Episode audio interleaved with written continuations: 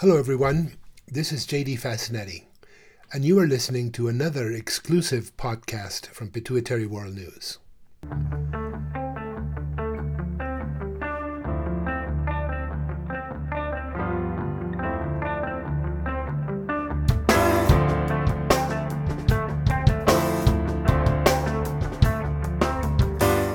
We are delighted today to welcome again Dr. Scott Struthers, who's the chairman of Crinetics Pharmaceuticals. Lots of exciting things going on at Crinetics, so it's always great to have the opportunity to talk with Dr. Struthers to get the latest on all of the developments. Crinetics is a pharmaceutical company based in San Diego, California, dedicated to developing much needed therapies for people with rare endocrine diseases and is currently developing medications for acromegaly, neuroendocrine tumors, Cushing's disease, congenital hyperinsulinism, and congenital adrenal hyperplasia. We're going to talk at length about these projects currently in the Crinetics pipeline. For those of you who are new to our podcasts, this is the third podcast with Dr. Struthers, and it is always a thrill for me to chat with him as he shares his remarkable knowledge of pituitary and endocrine science. Welcome, Dr. Struthers, and thank you so much for taking the time to talk to us again. It's always a pleasure to welcome you to our microphones. As I should tell you that uh, your podcasts are very popular and well received with our audience. So it's great to have the opportunity to chat with someone in the thick of things, so to speak, when it comes to the development of drugs and therapies uh, that benefits pituitary patients and NET patients. Uh, th- thank you, JD. It's always fun to talk to you, and I'm, I'm glad we can uh, you know provide some use, useful information out to all the pituitary patients out there. Yeah, thanks. Thanks so much for taking the time to do this. I know you're extremely busy, so so let's start with a subject that's uh, on everyone's mind how has your work been affected by COVID this year? Well, um, you know, like like most other places, our corporate headquarters has been uh, very restricted, so that most of us are working from home, and only the people working in the laboratories that need the facilities are there. Yeah. Um, and then, more importantly, you know, we were amazed at how the patients and investigators in our acromegaly clinical trials around the world uh, we're able to continue to participate and contribute to the advancement of new treatments for acromegaly, even though that was through the height of the COVID period. Um, you know, we had uh, study coordinators and, and, and investigators going out to patients' houses to make sure they could make study visits. Um, even in the height of the pandemic in Italy, patients still made their visits.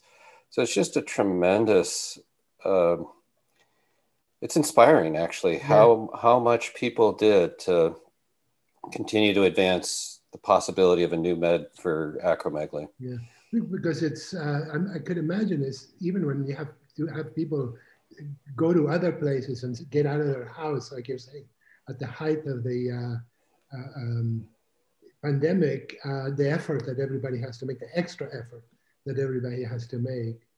so uh, yeah, that's wonderful. And on top of everything else, right? Yeah, that's wonderful to hear because I'm assuming that nothing really has slowed down. Everything keeps moving at a, at a regular pace. It sometimes feels like even at a faster pace, wow, you know, um, because there's no downtime of getting in a plane and flying over to, you know, New York or Europe. Um, and uh, so it's just you get on one call with the friends in Europe in the morning and maybe your friends or collaborators in China at night. And so it, it, yeah, it makes for some long days actually.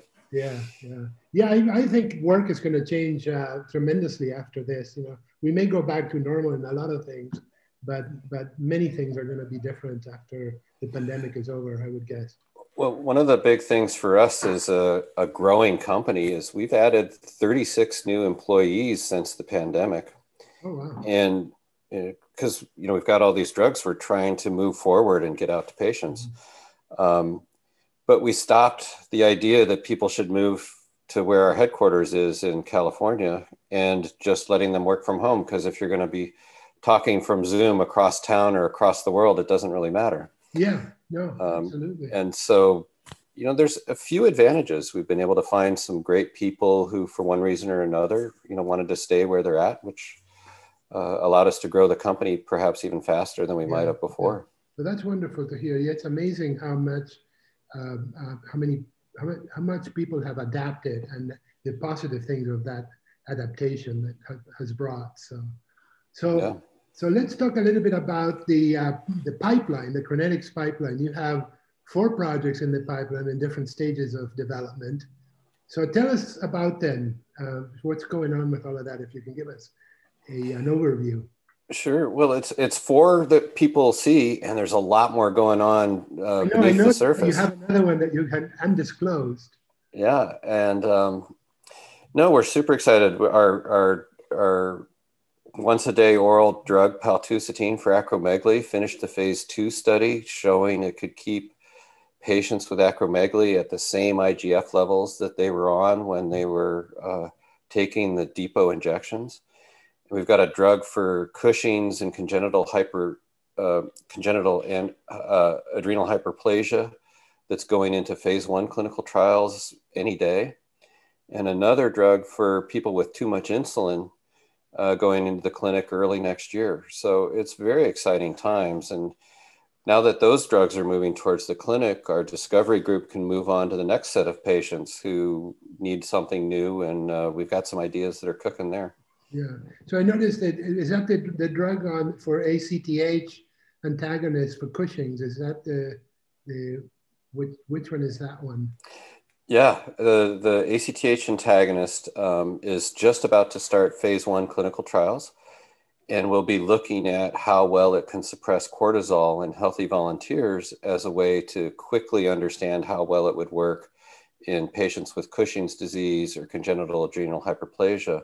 Mm-hmm. And then if that is positive, we'll go in and do some clinical work, um, probably starting in 2022 in patient populations. Yeah. So when we last talked, we were, we were also talking about a, a pediatric hyperinsulinism drug, if I'm not mistaken. How is that moving? That's such an amazing project, isn't it? Oh, it's a, it's it's it's it's a heartbreaking group of patients. Um, their community is also super well organized, like the the pituitary community. Yeah. And I subscribe to their Facebook feeds and um, uh, uh, Twitter feeds, and almost every day there's a new baby and a story about the baby and the the, the struggles they're having or the the things they've overcome or the yeah. birthdays. And to think that we've got something that may be able to help them is just it, it warms my heart. Well, I'm sure. I am sure, no doubt. That's wonderful. So let's talk a little bit about, or specifically about paltusotine. Sure. I learned to say that. I had a big, the worst time with it. well, you know, drug names are never meant to be easy for no, some reason. Not at all. Not at all. So this is a drug for uh, acromegaly, like you mentioned, it's, uh, and it's the one that is farthest ahead in your pipeline. Uh, mm-hmm. so for our listeners that remember our previous podcast, this was the molecule that we call the CRN 00808. That's right. We've been working on. So I understand there's some very exciting developments, and to the extent that you can share any of uh, any of it with our acromegaly audience, it would be wonderful. So you've got sure. Yeah. Well, yeah. So maybe just to explain the name as a way to start. Yeah, so, um, you know, when we make a molecule, we give it a number, and we give a new number to each molecule we make. So it was 808 because it was the 808th molecule we made because the first 807 weren't good enough. Yeah. And, and then as you move forward and you start to um, go into clinical studies, you ask the international bodies for a name. And we named it paltusotine because it's a, it's a conversation about how to name it. Um, and the important part about the name is the suffix, the the sotine suffix is unique to paltusotine because the suffix defines a class of drugs. And so there's no other molecule in this class of drugs yet. So it's a first in class. We're pretty excited about that. Yeah. Um, but then, since I, I, think our last podcast, um, as I mentioned in the earlier part of the conversation, we've now finished our phase two studies in acromegaly patients. Um, we had more than 60 participants from around the world, everywhere from Eastern Europe to Brazil to Australia, New Zealand, and across the US. Um, and the exciting thing for me was this was a switching study where these were patients who were on the injectable somatostatins, mm-hmm. you know, octreotide, lanreotide depots. We switched them to paltusotine oral once a day. Just take it in the morning and uh, then did that for 13 weeks and we're adjusting the dose during that period. And then look at your IGF levels at the end of the 13 weeks compared to when you're on the injectable depots. And on average, IGF levels were the same with a once a day oral as, a, as the monthly depot injections. So that gives you a tremendous indication that it works very well. Oh, it was uh, it was great, and um, you know it sh- should give patients confidence as they think about enrolling in our phase three trials that you're not taking a huge risk about loss of control. Now it's still an experimental drug, and there's things to learn, but mm-hmm. uh, it seems to be working really well and the safety profile was excellent. So we're seeing um, a very benign safety profile, some symptoms of acromegaly still, as you might expect. Um, some things that look a lot like uh, what the injectable somatostatins, some, a little bit of GI upset, mm-hmm. uh, but more so in volunteers who've never had a somatostatin analog than in people who've been on it for a while.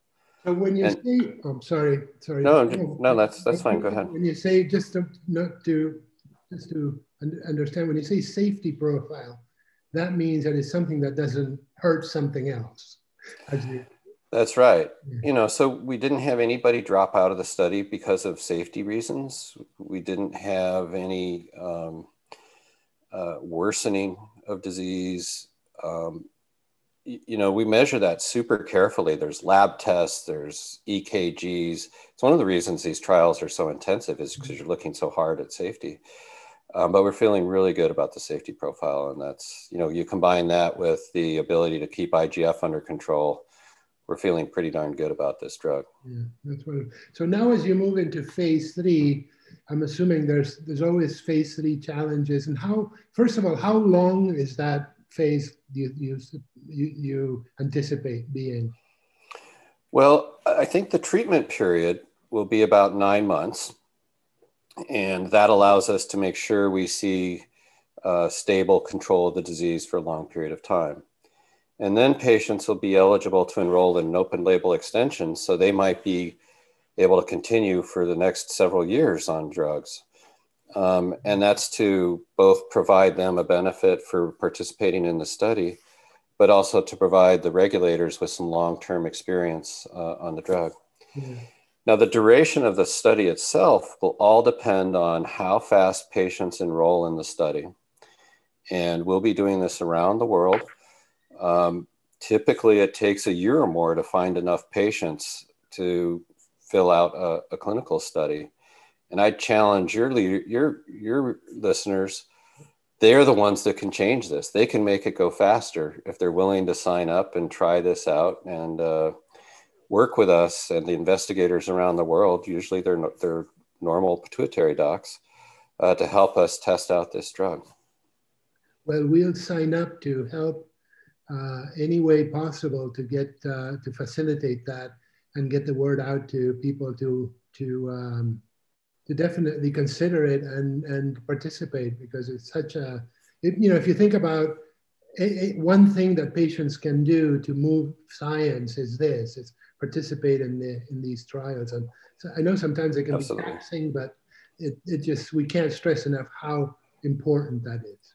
Well, and the thing about the phase two trials is they tend to be pretty intensive. But phase three, since it's going to be longer, it can be a little more relaxed yeah. and it won't be quite as intensive. And I hope it's not much more work than your normal visit to the physician every month for a depot, yeah. maybe even less. Yeah. Um, but uh, the other thing patients, the other things patients can do, though, I know that the acromegaly community and maybe you're involved as well, are working on this uh, discussion with the FDA this winter. Yes, yes, I'm so, involved in that. I'm in one of the panels. That's a wonderful wonderful opportunity to get the word out. Yes. And, and let the FDA know that this is important. It's an important to a lot of people and better options are needed. Yeah. Um, because otherwise they, they may misunderstand that, uh, you know, it's already a well-treated disease. And we, you and I know that uh, there could be a lot better options out yeah. there. Yeah, yeah, absolutely. Well, I think that, you know, it, the, the amazing thing is that if this is working, even if you're in a trial and is working for you, the, the advantages are so intense even for the people that you think that there'd be more people wanting to be in the trial, you know, to, uh, to take advantage of that as early as possible. So. Yeah, I, I, I think so. And it's also interesting, you know, you, you learn about the process, you, you have extra care with your nurses and physicians. Um, and as you say, it's something that we can all do as individuals to advance the practice of medicine. Yeah. You know, we were talking about COVID earlier. I think, you know, some of the real heroes are the people who signed up for those COVID vaccine trials. And they enrolled quickly and allowed us to now see that these vaccines are very effective in record time. Yeah. And, and that may have a big impact on all of us in the coming coming months. Yeah. Well, it's amazing because I remember before COVID and when I had the the uh, pleasure to spend a couple of days with your team and learning a lot about vaccine development and drug development and therapy, uh, new therapies. And it is how long these things take and how amazing it is to see nine months of a vaccine development, you know, today with, uh, with the Pfizer vaccine and the yeah. And I don't know the ins and outs of any of that, but it seems to me that's just an amazing uh, uh, feat, no, to get this. Well, yeah, th- it is, and especially if you you know the context of like some of the things we're working on. C- Crinetics is now an 11 year old company. We've been working on this for 11 years, hmm. uh, so it doesn't come easy. No, but in reality, my I started working on this when I was 18 years old and a freshman undergrad. I don't know if I ever told you that. You did, yeah. It's just amazing. Yeah. But uh, so it it was super rewarding for me to see that after all these decades, we can really make a new drug based on the things we've been learning for for for many decades that can help a, a group of patients. And now we need to extend that out to not just the acromegaly patients, but the same drug paltusotine, I hope will be useful for patients with neuroendocrine tumors. Like, uh, you know, we know Steve Jobs is one of the more famous uh, yes, uh, victims. Yeah, that, that succumbed to that. Yeah, yeah. So um, I know, uh, you know, the, the currently there, the, all of the treatments for acromegaly, which is mainly like you're saying with injectables, and there's a new drug out in the market for an oral uh, uh, uh, version. Uh, and I know that paltusotine is different, but can you explain to us a little the difference, um, uh, a little bit between paltusotine and this other oral drug? Well, yeah, the oral drug, the other oral drug's called Mycapssa. It was developed by a company called Chiasma. Um, and I was just on a panel with uh, with their CEO and the CEO of another endocrine company yeah. For an investor conference yesterday. And I think it's actually important that all our companies uh, help show that there's an unmet need in endocrinology and, uh, and help advance the field. And so there, congratulations to them. They, they yeah. brought an oral option to a group of patients who could really use something, something better than what we've got now. Yeah. Um, and, but, but we're fundamentally different. What uh, the chiasma folks have done is they managed to take um, octreotide, which we all know, and get a little bit of it absorbed if you take it orally.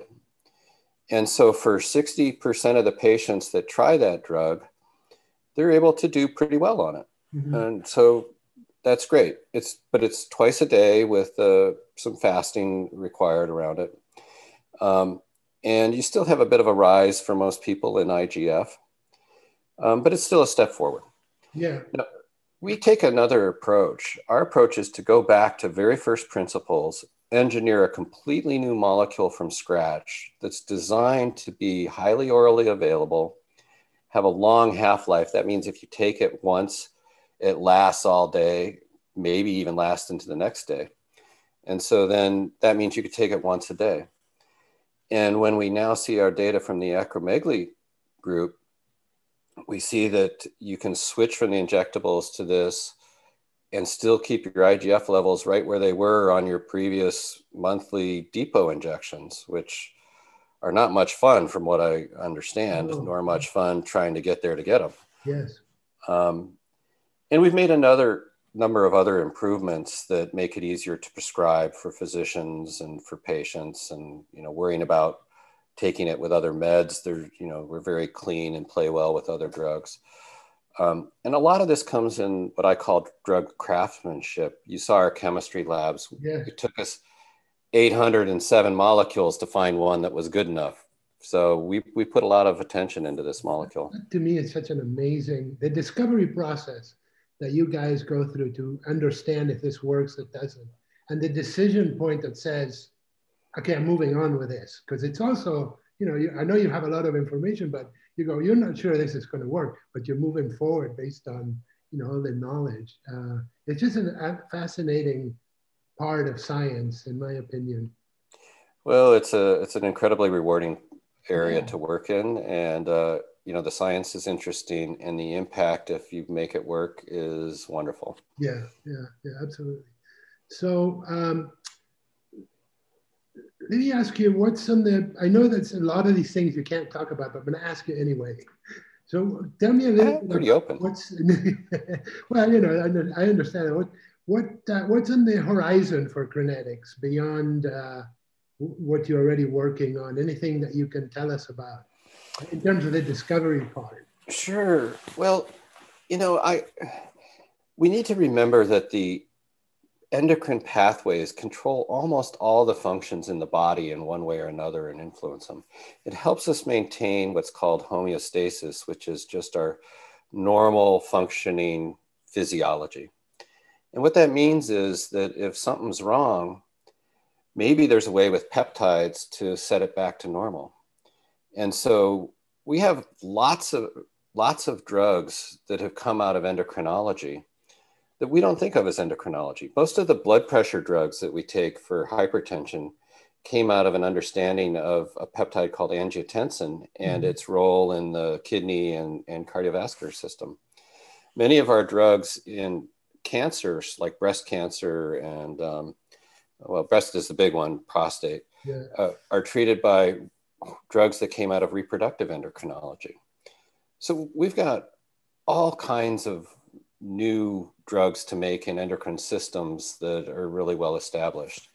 Um, I'm very interested in um, also how you take these endocrine drugs and use them in various types of cancers because the different parts of the body tell each other what to do by sending a hormonal signal. Yeah, the chemical signal, sure. Yeah. That's that's what an endocrine system is. It's yeah. hormones talking to each other.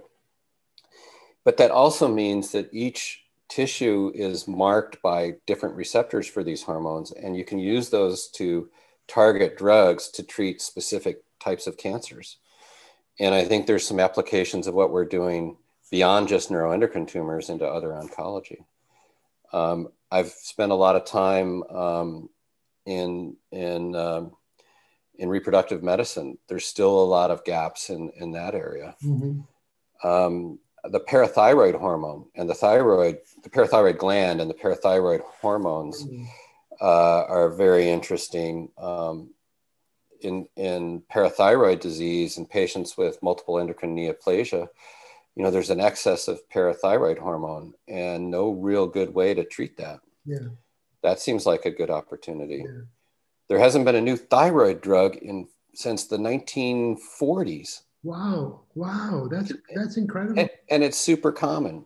Yeah. Um, so we've got I exactly. We've got ideas of drugs for a dozen different new drugs, ideas for mm-hmm. a dozen different new drugs. Mm-hmm. But we're still a small company yeah. and we've got to pick the first couple to do, and then we do the next couple and the next couple. Yeah, I'm assuming that the, as you grow, then you can devote more time to discovery. It's just a, it's just a great uh, dynamic that says the bigger you you get, the better you know your, your the drugs in the market do.